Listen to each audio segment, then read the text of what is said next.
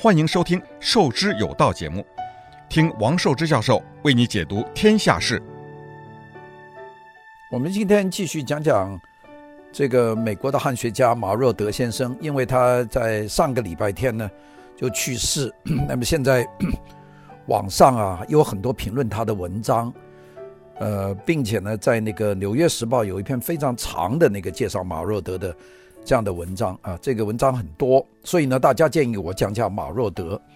我估计呢，建议我讲马若德的人呢，事实上是没有听过我讲的那个我叫我的六十年代的那套节目，因为在那套节目的一开头，我就讲了这个叫 Mark Crofeld 的这个马若德先生。其实我很早就讲了他，但是估计大家呢就没有注意。那么到现在呢，马若德呢现在他去世了，所以很多人呢就来说，你能不能讲讲马若德？我说你要真是听马若德的话呢，你可以听听我的那个，呃，我的六十年代那个节目，因为在那个节目里面，我的确就是讲了很多关于马若德的。那么我们昨天的节目呢，就讲到马若德呢，他是在哈佛大学也得到了这个美国的一个基金会的资助，然后开始写一本文化大革命的书。那那本书呢，我讲，那就是现在。我手头的这本叫《毛泽东最后的革命》，这个英文的名字叫《Mao's Last Revolution》。那这本书呢，从任何方面的意义来说呢，也都是研究文化大革命最详细、最详实、最可靠的一本书。因为其他的很多很多的关于文化大大革命的书呢，由于这个作者本人呢，他自己呢是卷入了文化革命的期间，所以呢受到很多的这个伤害，所以很多人呢。都对这个文化革命有这个很强烈的个人的这个情绪，我倒不是说这种情绪是错的，我自己呢也是文化革命的受害者之一。但是呢，我觉得呢，如果要做历史的话呢，那还是应该非常的，呃，有一个做历史的立场。如果没有一个做历史的立场的话呢，你这样要写的话呢，那个其实很容易有偏见啊。那么我觉得这个。马若德先生呢他最大的长处就是他用一个历史学家的这个立场呢来写这个文化革命，所以呢写的就非常的冷静，但是呢写的很真实，并且呢他能够做到历史学里面说这种不偏不倚。当然，我们说在历史学当中完全不带个人情绪是不可能的。那个因为对每某件事情，特别是像对文化革命这么大的这种翻天覆地的变化，那就是。铁人也会有有动感情啊！现在当然有些人说，那个好像文化革命很热闹啊，穿着红卫兵的衣服啊，带着毛主席的像章啊，呃，这个这个是觉得很时髦的。我看现在有一些大妈都好像很兴奋啊，整天穿着这个红卫兵的衣服在跳那个中字舞。呃，其实那些大妈，你想讲文化革命期间，就算她今年六十岁，文化革命的时候，他恐怕都还没有。他在最多是十岁或者七八岁，他根本不了解。那么像我们这种二十岁到二十多岁的人呢，就真正有了解。那么你很少看到这种七八十岁的人，呃，会对文化革命欢欢欣鼓舞的，因为我们的确是深受其害啊。那么但是呢，要是我们要做一本历史的话呢，恐怕就比较难了。因为如果我们如果这样做的话，那个。那时候还是有有一定的困难啊，就是说我们我们怎么能够做呢？因为我们做的话很容易受到这个情绪的这个困扰。那么今天呢，我们继续跟大家讲马若德。马若德啊，呃，我一般人把他叫 Rod 啊，因为他叫 Roderick Mark Mark Farquhar。他呢第一次去中国，事实上很早很早啊，他一九三零年生的。大家知道他是在。呃，印度出生，那大家说怎么会在印度出生呢？因为他是个英国人，他的爸爸呢是在呃英国的这个，就是当时英国在印度的这个管理委员会啊，呃，他们叫做 Civic Service，就是呃 British Indian Civic Service，也就是英国的管理政府，在那个地方当一个。官员，所以他是生活在他出生在印度的拉合尔，一九三零年。那么在拉合尔出生以后呢，他被父亲送到一个非常好的一个英国的学校去读书，然后呢，那个一口漂亮的英国口音。我那个曾经到哈佛大学听过这个毛热德教授讲课，就听见他那口英国口音呢，那真是贵族口音，是很漂亮的。那么后来呢，他父亲呢又把他送回这个爱丁堡，在爱丁堡的一个独立的大学叫做 Fettes College，这个 Fettes College 是 F E T T E S 啊，这个 Fettes College。在那个学校来读书，那么他在这个爱丁堡这个 Fettes 大学读书的时候呢，他并没有读完。为什么没有读完呢？因为在英国当时啊，一九四十年代，第二次世界大战已经结束了。那个时候，他是要求有这个呃 National Service，也就是服兵役啊。英国现在当然没有服兵役的，现在都是志愿军的这个方式，就是你。你参军，你是自愿的。但当时呢，因为刚刚打完第二次世界大战，英国是需要有这个叫做 national service，就是要服兵役一个时期，就有点像现在的韩国这样。那么他一九四九年到一九五零年有两年，他被派驻在两个国家。当时他是参了军了，他当时是这个 The Royal Tank Regiment，就是皇家坦克团的一个呃。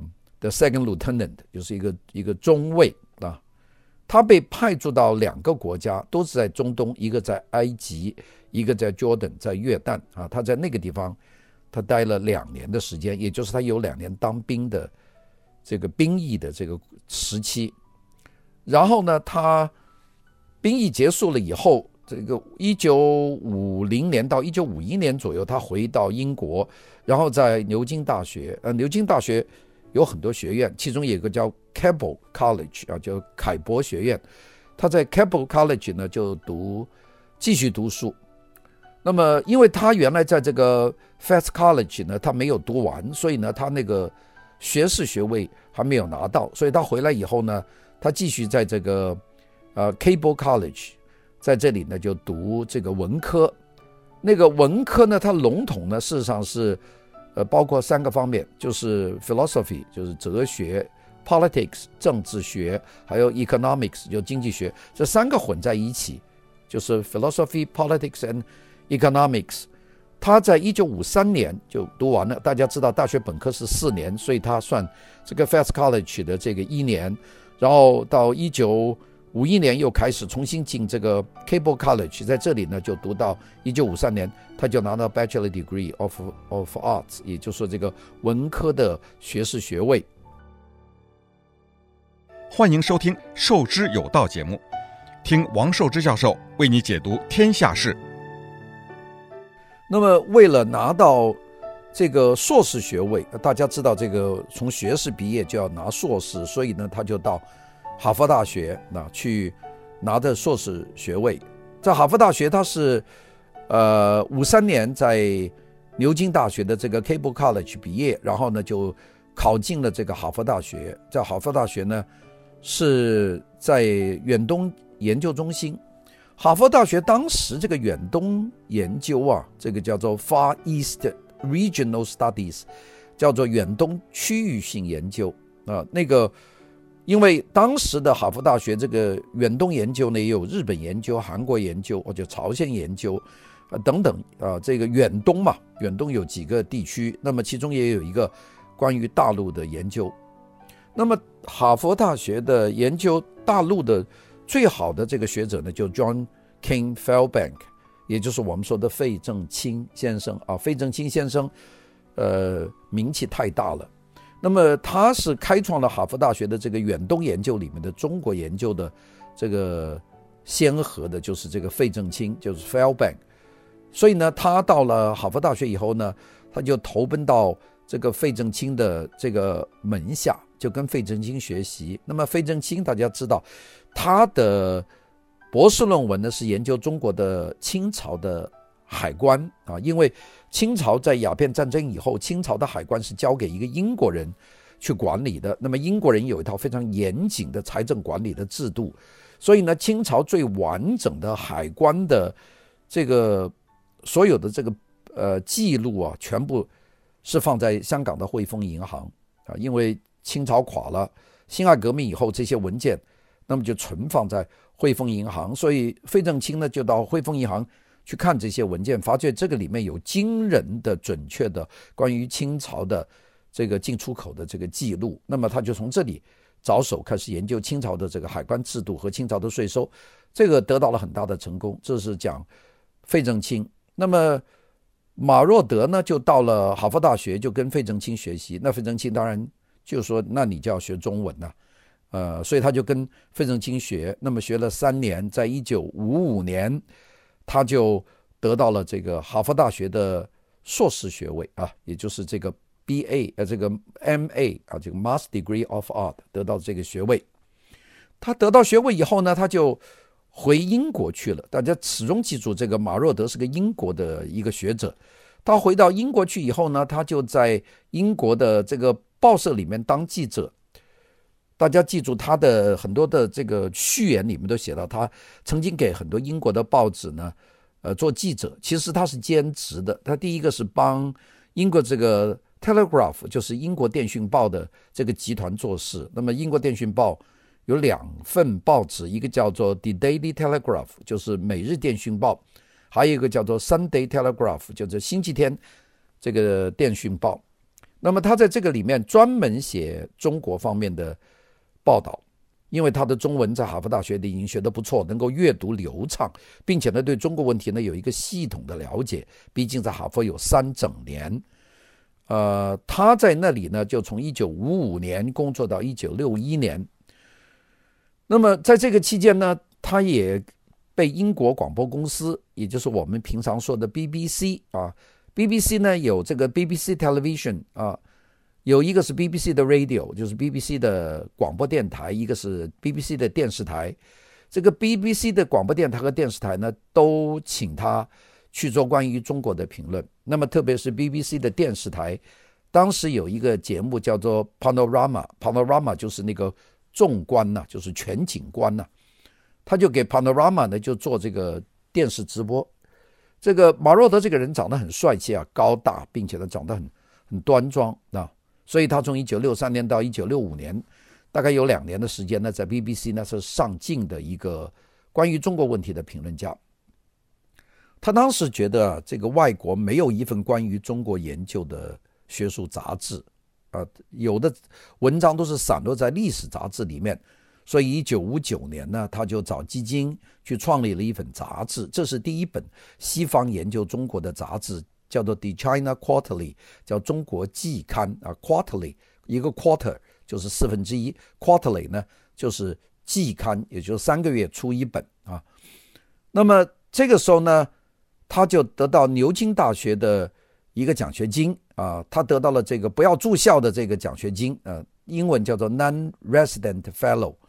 他是在牛津大学的 Saint Anthony College，呃，圣安东尼学院，在这个地方读书。大家知道 Oxford 或这个 Cambridge 都有很多的学院。那么其中呢，他在读过呢，呃，第一个就是 DeKalb College，就是他得到学士的地方。然后呢，他他在一九六五年到一九六八年。就在这个 sant Anthony College，在这里呢，就读一个 Non-Residence Fellow，也就是有的奖学金，在这里继续做研究。那么，然后呢，他的成绩越做越好，因为他对中国的评论越来越准确尖锐，在英文媒体里面是众所周知的。所以到了一九六九年，当时纽约的哥伦比亚大学呢，就请他做一个高级研究员啊，英文叫做 Senior Research Fellow 啊。Fellow 其实这个字啊，呃，其实有 fellowship，也就是一种奖学金啊。我们知道奖学金有三种的，一种叫做 teaching assistant，就是你帮忙当助教，就当 TA。第二种呢，就是 fellowship，就是给你领奖学金。第三种呢，就是纯粹读书，就 scholarship。这个 fellowship 是有钱的，所以呢，他在一九六九年呢，就做了这个哥伦比亚大学的这个呃 senior researcher fellow 啊，也就是这个。高级研究员，那么在纽约市呢，他待到一九六九年，待到一九七一年。他因为当时啊，家里也在英国了，所以这样工作的来来回回，所以到一九七一年呢，他又回到英国。那么来到英国呢，他想继续做研究，所以在伦敦的这个 Royal Institute of International Affairs，就是伦敦的国皇家国际研究所，在那里呢也拿到奖学金，那样再继续工作。那么在那个期间呢，他继续呢在 BBC 的这个 World Service Twenty Four Hours，就是世界服务的二十四小时的这个节目里面做这个呃主持人。那么这个就是他的这个整个的经历啊，这是他的开端，就是他怎么跟中国研究做的这么深。好的，欢迎收听《授之有道》节目，听王寿之教授为你解读天下事。马若德在一九七六六年左右，他就参加了这个英国的政党的选举。那关于这个，我不想多讲，因为他参加工党，然后呃，一直当到这个一个部长的秘书，这个并且参加了英国的国会，这一段非常的复杂，也就是他的从政经验非常的丰富。那么这一段呢，我们为什么不讲呢？就是因为这一段呢，跟我们的主题是没有关系的。那么他在，呃，一直在英国做记者，然后又来来回回的这样的在英国，又到哥伦比亚大学，然后这样来来回回的倒。那么到最后呢，他还是就是到了这个哈佛大学，因为哈佛大学呢需要一个高级研究员，并且呢这个要开始这个中国的研究。那么，所以呢，他就到了这个哈佛大学。当时这个远东区域研究中心就已经改成了这个叫费正清，呃，中国研究中心啊，叫做 The Fairbank Center for Chinese Studies，也就是中国研究中心。这个费正清的中国问题研究中心到现在为止，估计都是世界上从学术上研究中国的很重要的一个重镇，而这个。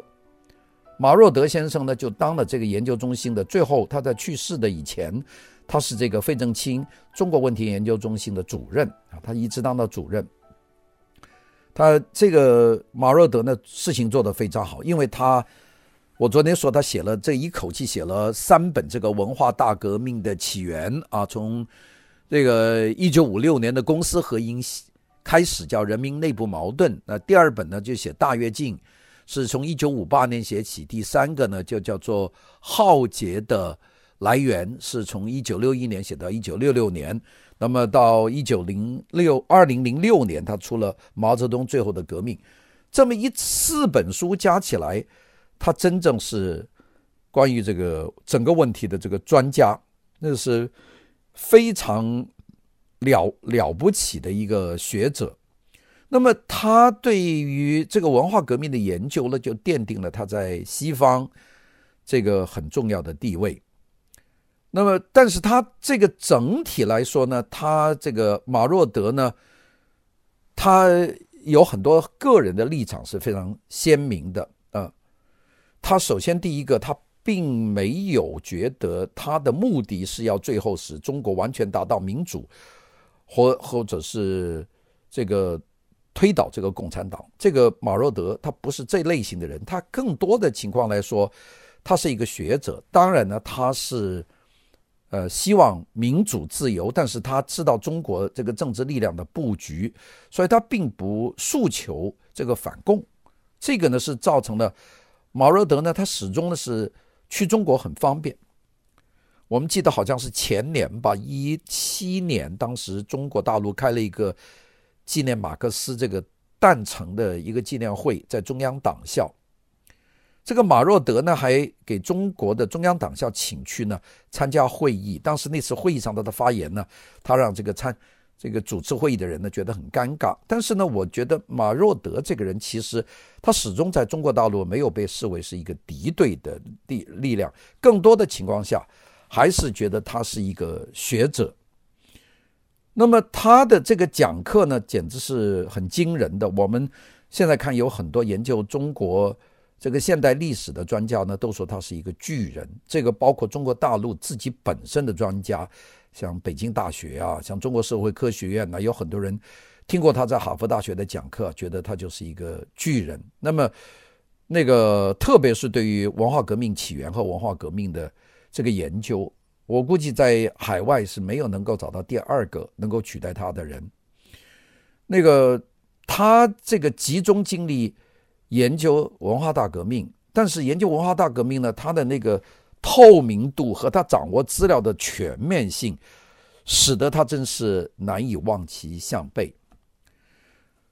那么，当然，这个他在有好几次啊，他这个中国大陆都请他回去做讲演讲，但是他在演讲里面呢，他还是非常直言不讳的这么一个人。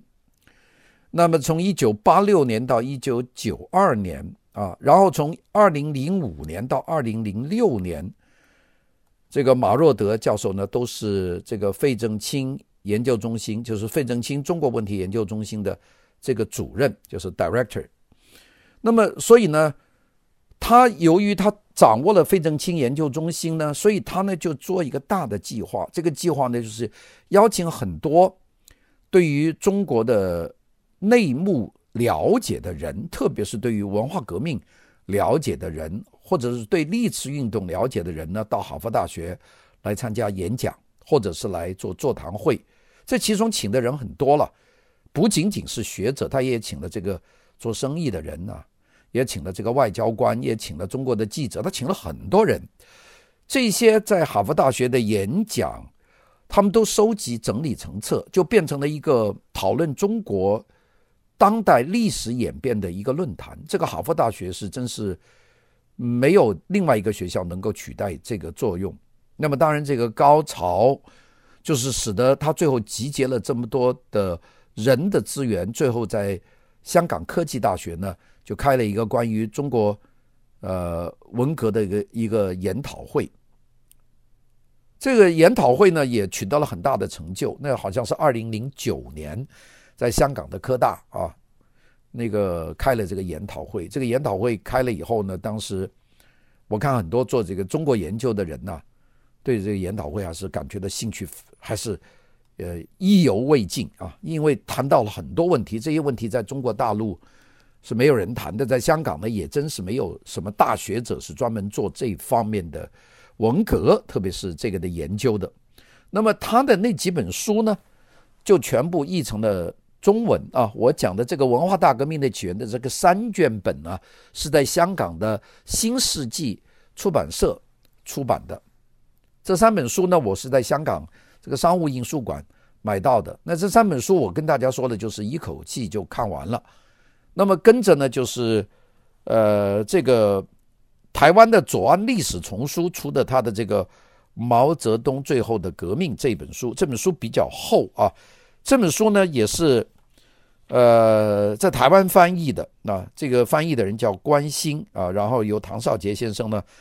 就来审定的这本书，我第一次买到是二零一三年。这本它的英文本是二零零六年出的，我先看英文本，但是因为英文本里面有些翻译的名字没有用中文标出，所以我呢有些时候就是搞不清楚这个大概是哪个，大概用拼音可以看得清楚。那么最后呢，呃，也看到了。那么这个这本中文本呢，译译的也非常的严谨。那这本书我现在在美国。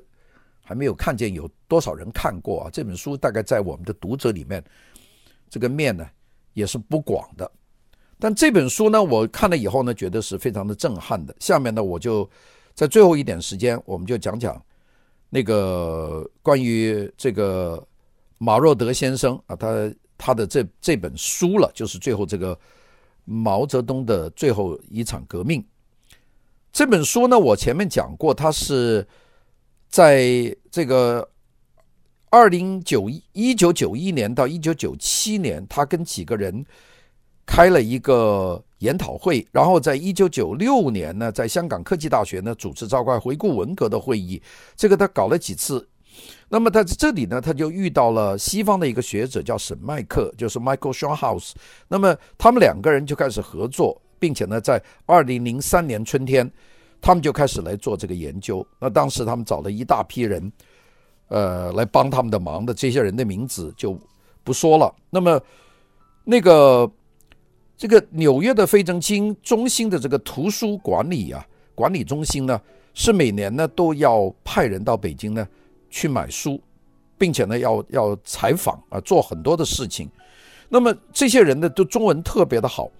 那么这样呢，他们收集了大量的中国的党史研究杂志，呃，红卫兵的报纸，很多的论文的摘要，包括中文的和外文的，并且他呢，也他自己去访问中国，并且呢，他也在中国呢去访问了很多中国的重要的历史学家，就是他有很多第一手的这个采访的资料，那这个使他拥有一个与众不同的强大的这个资料的后盾。那么最后呢，他就他们两个就是跟那个沈迈德一起啊，就写完了这个毛泽东最后的革命的这本书，就交给了哈佛大学出版社。那么这个好哈佛大学出版社呢，又找了几个非常重要的人来做这个鉴定评论。那么现在呢，就是整个的完成了。欢迎收听《授之有道》节目，听王寿之教授为你解读天下事。这个这本书的完成呢，我我觉得真是帮了我们很大的忙，因为现在我们手头有这么一本书，二零零六年出的《毛泽东最后的革命》这本书呢，是真正是使我们手头有一本就可以沿用的书。这件事情就是文化革命啊，事实上已经过去了很久了，一九六六年到一九七六年就结束了。现在大家对文化革命有一些很遥远的感觉。其实文化革命在美国呢，当时在六十年代是有很多西方的青年学生非常崇拜文化大革命。我们记记得一九六八年的巴黎的暴动啊，巴黎的这个大学的暴动，其实很多人是带着毛泽东的像章和拿着小红书上街游行去访问当时的法国政府的。所以呢，大家就总经常把西方的这个暴动啊，就是学生的运动。还有嬉皮士运动，这个 Woodstock 的音乐狂欢节，留长头发，穿这个喇叭裤，抽大麻，吃这个迷幻剂 LSD，主张性解放的嬉皮士，认为这就是反文化跟学习文化大革命的结果。其实呢，你要是真正经历了文化大革命，才发觉西方的那个那个完全就是反主流的一种。极端自由化的过程，那个其实跟文化革命真没有关系，不过就是借了这么一个名义。我记得我刚刚来美国的时候，有很多我的大学的教授的同事都告诉我，他们当年在美国呢也带着红袖章上街游行，拿了这个呃毛主席的红语录，就反对这个种族歧视啊啊，反对越南战争啊，是这样的。我我跟几个教授讲。他们说他们也参加了美国的文化革命，我说那个跟中国的完全都不是一回事，但是他们觉得呢，应该就是一回事。那么真正让西方人搞清楚中国的文化大革命和西方的所谓的文化暴动、文化革命是两回事的，其实就是这个呃呃麦克法夸尔就是马若德先生的这本书。我们知道，从六十年代到七十年代。西方青年反叛文化是发展的最高峰，人数也最多。反叛青年里面呢，有些比较温和的社会主义者，一直延续到现在。那美国现在也有很多人是要扩大社会福利，要求延长这个放假的时间啊，要求这个彻底的解放啊，并且他们取得了一定的成就啊，像现在这个大麻在很多州都已经合法化了，他们就已经取得成就了。呃，这个同性恋啊，这个合法的婚姻，这些他们都取得了成就了。这就是在西方的这个六十年的后半期到七十年代初期，这个西方青年的反叛文化的这个运动的这个过程。那么，因为这个过程呢，和中国的文化革命的分分合合，所以呢，这个大家觉得，哎呀，这种。宽松的自由化其实就是中国式的文化革命的结果。其实呢，我我就这里说，如果你看到马洛德的这本书呢，它的确是两码事。那么当然，西方当时还有一些比较激进的共产主义者啊，那就是恨不得就是把资本主义推翻，建立一个共产主义国家。这个六七十年代美国也有的，呃，出现了像黑豹党这样的组织，那也就是拿起武。武装闹革命啊，就是用武枪来对抗美国，这都有的。那个也就是有毛派。其实所谓文化革命和西方的如果本质有样有相似的东西呢，就是本质性的反对一切权威。但是西方的毛派是反对所有的权威，是中国的毛派，也就是红卫兵，他们有一个权威不反，就是不反毛泽东。这个是一个本质的区别，他们有崇拜的对象。西方的这个激进的反文化动乱的这些人，他们其实没有一个真正的崇拜的对象，也就是没有偶像。所以呢，它的本质是不一样的。那么，所以说我们要真正要搞清楚。这个中国式的文化革命，什么是西方的文化这个动荡的话呢？他这本书呢还是非常重要的。那么当然，文化革命这个在毛泽东的心目当中，它其实不是策略，不是手段，是一种绝对的一种改造，就是从人的心目当中，从社会文化上。终止追求建制，什么叫建制呢？就是建立制度。因为这个中国啊，一九四九年以来啊，都在不断的建立一个制度。然后毛呢，他不想建立这个制度，所以我这个在我的六十年代的这个回忆里面，我就特别讲到，这个运动一开始，毛泽东反复强调，这个我们身边有赫鲁晓夫的人。一开始，在一九六六年就打出了彭罗陆杨，就是他最亲信的这个这个呃这这么一群人呢啊，啊，这个彭真，北京市委书记，陆定一，中共的中央宣传部的部长，呃呃彭罗陆呃陆定一，罗是罗瑞卿，这个参谋总长，杨杨尚昆，中央办公厅主任，然后跟着就是刘少奇，其实这些是。有原因的，所以在呃马若德先生这本书里面呢，是得到了很充分的这个反应。好，我们今天就讲到这里，倒是希望大家有机会能够找着找到这本书《Mao's Last Revolution》来看一看。谢谢各位。